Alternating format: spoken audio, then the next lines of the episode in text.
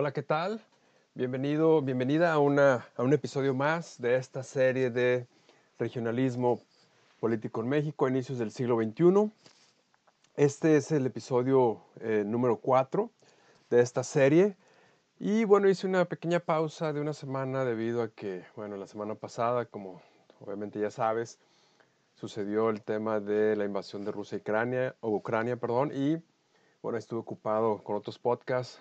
Eh, por cierto, aprovecho para invitarte a que escuches el podcast Dominio Público, que eh, pues eh, produzco en colaboración con un colega muy, muy amigo mío, José Torres, que radica en, en, Monterrey y ahí lo conocí mientras trabajé, el breve tiempo que trabajé en el periódico Norte de, de Monterrey, perteneciente al Grupo Reforma. Pero bueno, entonces pues regreso con este episodio, número 4, insisto, y eh, haciendo una muy breve recapitulación, pues en el episodio 1 y episodio, episodio 2 abordé el tema teórico, sustento teórico sobre este regionalismo que sucedió en, en, México, pues prácticamente en la primera década de este, de este eh, siglo. Eh, en el episodio 3, en el anterior, pues fue el tema del factor institucional relativo a la fragilidad pues que hay en los gobiernos estatales de México y los problemas eh, territoriales que también ahí confluyen y algunos movimientos eh, em, eh, de segregacionistas que hay al interior de algunos estados, principalmente en la Laguna, Durango y Coahuila, y en la Huasteca, aunque eso es en menor medida. Bueno, toca ahora entonces abordar el factor electoral y aquí de lo que se trata es pues visualizar cómo fue el, eh, cómo se mapeó la distribución eh, electoral en México en esa primera década. Y eh, pues con los números que voy a presentar vas a poder ver que eso, pues prácticamente, o lo que se dio fue un, bipartidismo en, las regiones norte y sur de México, pero fue un, un bipartidismo imperfecto. ¿A qué me refiero con un bipartidismo imperfecto? Bueno, a que ciertamente hay dos fuerzas dominantes, ¿verdad?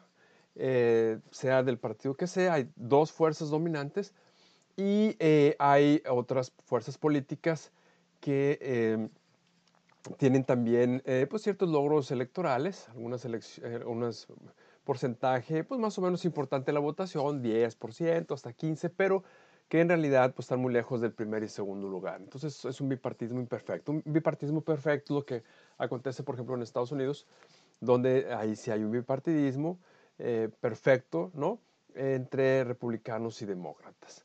Muy bien, entonces aquí entrando los números y como seguramente ya viste aquí en estas tablas, eh, esta es una recopilación, un, un, resumen, pues, de eh, pues, los números que yo obtuve en este estudio.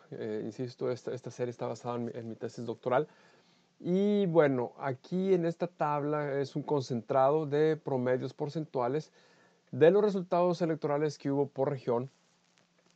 Este hace, eh, insisto, a inicios eh, del siglo XXI. Y aquí viene, por ejemplo, eh, en una época más específica, ¿no? Los años.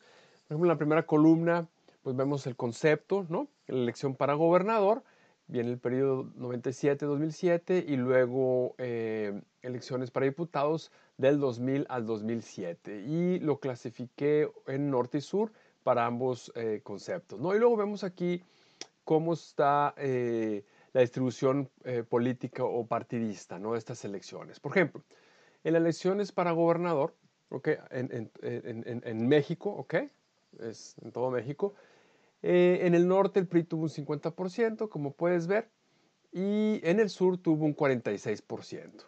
Pues en aquellos años el PRI seguía siendo la fuerza dominante en el nivel de gobernaturas y esto se puede ver eh, pues, eh, en, en, esta, en este concentrado de, resultados. ¿no? El PAN, bueno, en el norte donde tenía, o tiene, o tenía, bueno, en esos años, su bastión principal llegó a tener un promedio de 39.2% y en el sur pues bien sabemos que ahí la presencia no es tanto eh, del PAN, sino más bien del PRD, y aquí tú la puedes ver como en el sur ellos, en aquellos años, insisto, eh, tuvieron el 30%, y en el norte el PRD pues prácticamente estaba, pintaba muy poquito, ¿no? Entonces ciertamente tenemos aquí que para gobernador en este periodo, pues el PRI era la fuerza dominante y el PAN era la segunda fuerza en el, en el norte y el PRD era la segunda en el sur. Muy bien, en elecciones para diputados pues tenemos cifras más o menos iguales, ¿no? En el norte 44% y en el sur 42% seguía siendo la fuerza eh, dominante, pero eh, a una menor proporción. ¿no? El PAN cerca, en, este caso en, el norte principalmente, cinco puntos de diferencias y el PRD pues estaba muy lejos de ahí. Y en el sur pues las cosas estaban un poco más parejas en cuanto al segundo lugar o la segunda fuerza opositora, como podemos ver aquí al PAN 25% eh, y el PRD 21%. Entonces, tenemos pues bipartidismos imperfectos, ¿ok? En el PRI en este caso dominando en las dos regiones. Y, el, el, PAN y el PRD siendo segunda fuerza, ya sea en el PRI en, el norte uno y en el sur otro. Muy bien. Ahora, los resultados para la elección presidencial, ok, eh, pues tenemos lo siguiente. Aquí es, eh, como lo clasifiqué, es votación del 2000 y votación del 2006, como puedes ver, ¿no? En la región em, norte-sur, en la votación del 2000, eh, pues el, el, el, PAN sacó eh, eh, una mayoría okay, en ambas regiones. Acuérdense que en el año 2000 fue la votación donde ganó Vicente Fox del PAN y Partido Verde, ¿no? Este, y derrotando al PRI, quien perdió por primera vez pues, la presidencia de la República desde su fundación. Entonces, por eso nos sorprenden estos números, ¿no? 50% en el norte y en el sur 41%. En cambio, el PRI sacó cifras muy parejas, 37 y 37%, y el PRD en un tercer lugar, recordando que el candidato en ese entonces, o los candidatos eran el PAN Vicente Fox, en el PRI era Francisco Labastida Ochoa y en el PRD era Cuauhtémoc Cárdenas. ¿no? En la votación del 2006, fíjense cómo eh, se polariza pues las regiones, ¿no?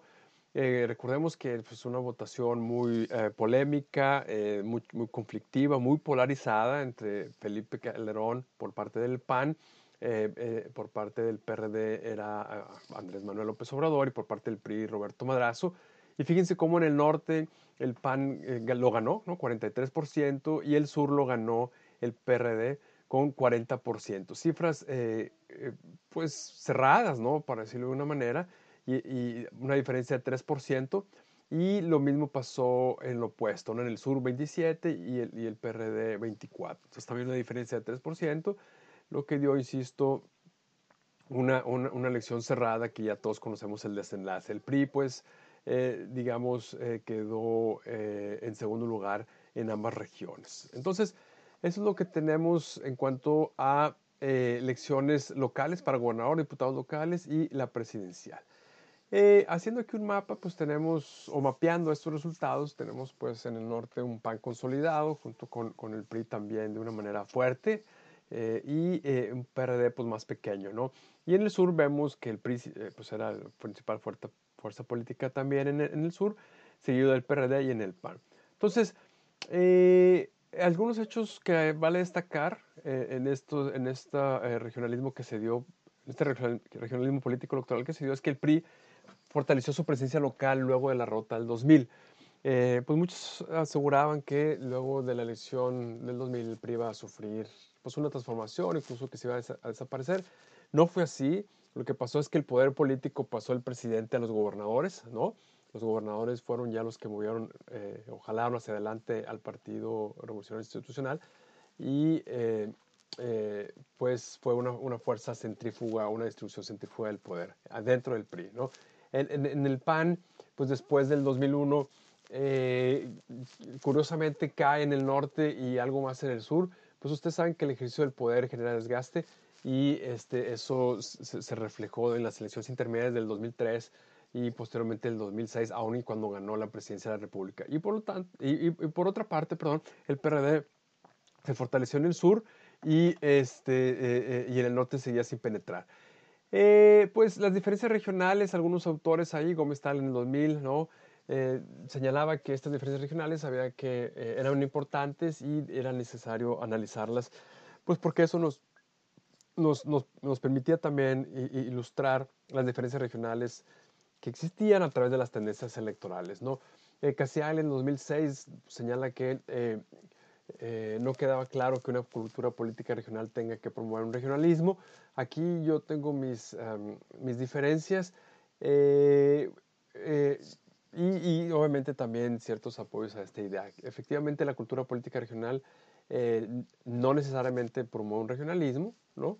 el PRI no lo promovía, por ejemplo, o en algunos estados, en otros sí. Lo mismo sucedía con el PAN y con el PRD. Entonces promovieron otro tipo de, pues de inercias políticas. también cabe señalar que los partidos locales nunca fueron un factor eh, en, el tema regionalismo. En el 2001 y el 2006 su votación apenas fue en promedio de 2.3% en las elecciones locales y, este, eh, y, no pintaban, pues, a, diferencia, por ejemplo, en España, donde sí tienen una, una presencia relevante, ¿no? Eh, aquí, a manera de conclusión, rápidamente, el perfil personal y la historia política de los gobernadores estaba en esta época en sincronía con el perfil económico de, cada estado. Por ejemplo, en el norte los, gobernadores tienen un perfil empresarial o muy cercano al, sector privado. Eh, y en el sur, pues más eh, con la burocracia. Eh, carrera en el sector público principalmente, una polarización regional, electoral y regional muy, muy, muy evidente, ¿no? Que alcanzó su clima en el 2006, como pudimos observar en aquellos años. Y también el tema que hoy mismo seguimos viviendo, la inseguridad y el narcotráfico, eh, eh, estaban presentes, aunque eh, tenían, no, no, hacían clic pues con el tema del regionalismo político, a cómo después sí se dio en, en, en, otras elecciones posteriores, más no en estos, primeras, en estos primeros años ¿no? de la alternancia el regionalismo no tenía eh, eh, un, un, espacio muy marcado dentro del tema eh, de, la inseguridad, aunque sí había ciertos discursos, pues, por ejemplo, conflictivos entre el gobernador del PRI, Humberto Moreira, que gobernó entre 2006 y 2012 en Coahuila y que tenía, un, insisto, un discurso muy conflictivo con, con, con Fox y luego con, con, con Felipe Calderón. ¿no? los partidos nacionales, pues, eh, sufrieron diferentes fenómenos en cuanto a su estructura o distribución del poder. El PRI se federalizó, por llamarlo de alguna manera, cayó su presidente, su fuerza, su principal eh, eje articulador, el, el, presidencialismo, y se fueron hacia, hacia afuera, insisto, el poder se distribuyó. El PAN y el PRD se hicieron más centralistas, ¿no? Eh, eh entre los partidos también hubo ciertos conflictos entre las oficinas centrales y las estatales, ¿no? En donde, bueno, unos, eh, las dirigencias nacionales decían, pues era por acá, este camino, estas decisiones, estos candidatos tenemos que hacer, eh, elegir, y mientras los estados, pues, eh, decía, o las, las, las, sedes estatales de los partidos tenían otro tipo de em, prioridades, ¿no? Y para concluir esta, esta, este episodio, quiero traer este factor electoral con el sección de la 4T. Eh, pues es evidente que en, estos, en estas últimas elecciones que ha habido, Morena ha incrementado el número de gubernaturas bajo su mandato presidencial. Y aquí lo que podemos observar es que eh, eh, pues el poder se ha concentrado evidentemente en la figura del presidente, en este caso Andrés Manuel López Obrador, tal como le pasó en su momento al PAN cuando pues Fox y, y Calderón eh, ocuparon la presidencia, pero eh, hoy, sin embargo, es mucho más marcado ese centralismo, esas, esas decisiones eh, al estilo, más centralizadas, insisto, al estilo de el PRI de los 70, 60, ¿no? inclusive 50. Hay elecciones este año, como bien sabemos, y es posible que algunos ganen Morena, y eso le va a permitir al presidente tener mucho más poder centralizado. Entonces, aquí vamos a también tener un bipartidismo imperfecto en este sexenio, o estamos teniendo un partido perfecto donde eh, Morena pues es el principal eh, contendiente, ¿no? O el, el, partido que ha estado arrasando eh, en algunas elecciones y que hay pues otros partidos que le compiten, ¿no? Eh, y eh, eso genera eh, este, pues ciertos bipartidismos imperfectos. Aunque no, por ejemplo, en el caso de, Campeche, donde la elección estuvo muy cerrada el año pasado y prácticamente la, división, la, la, elección se fue tripartita, ¿no? con el mismo, por casi el mismo porcentaje electoral entre Movimiento Ciudadano, el PAN y Morena.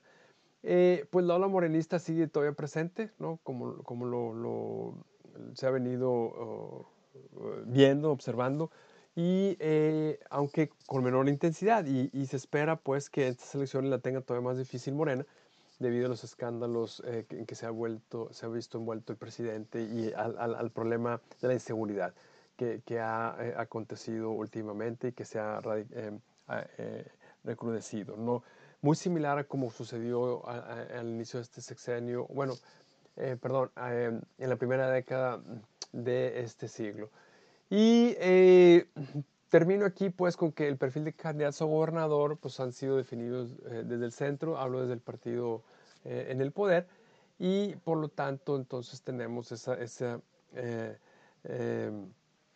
recentralización del poder local hacia el poder federal o, nacional, en este caso la figura, insisto, del presidente Andrés Manuel López Obrador. Bueno, pues esto, hasta aquí dejo yo el, episodio número 4 y bueno, claramente eh, quedó comprobado cómo el, de eh, los impartidismos imperfectos pues fueron muy notorios en, en, en, en México eh, a inicios de este siglo XX. Pues muchísimas gracias por haber escuchado este episodio número 4. El siguiente episodio, el número 5, va a estar también muy interesante, va a ser el factor grupal donde ahí podemos ver que los estadios, estados perdón, se asocian regionalmente. Y para mí creo que este es uno de los factores eh, que más impulsaron el regionalismo eh, eh, a inicios del siglo XX, mucho más que el factor electoral y más que el factor institucional. ¿no? Por aquí ya estamos hablando de acciones muy puntuales que claramente apuntaban hacia un regionalismo. Pero bueno, eso será tema de otro episodio. Muchísimas gracias por lo pronto y nos vemos, escuchamos hasta la próxima. Hasta luego.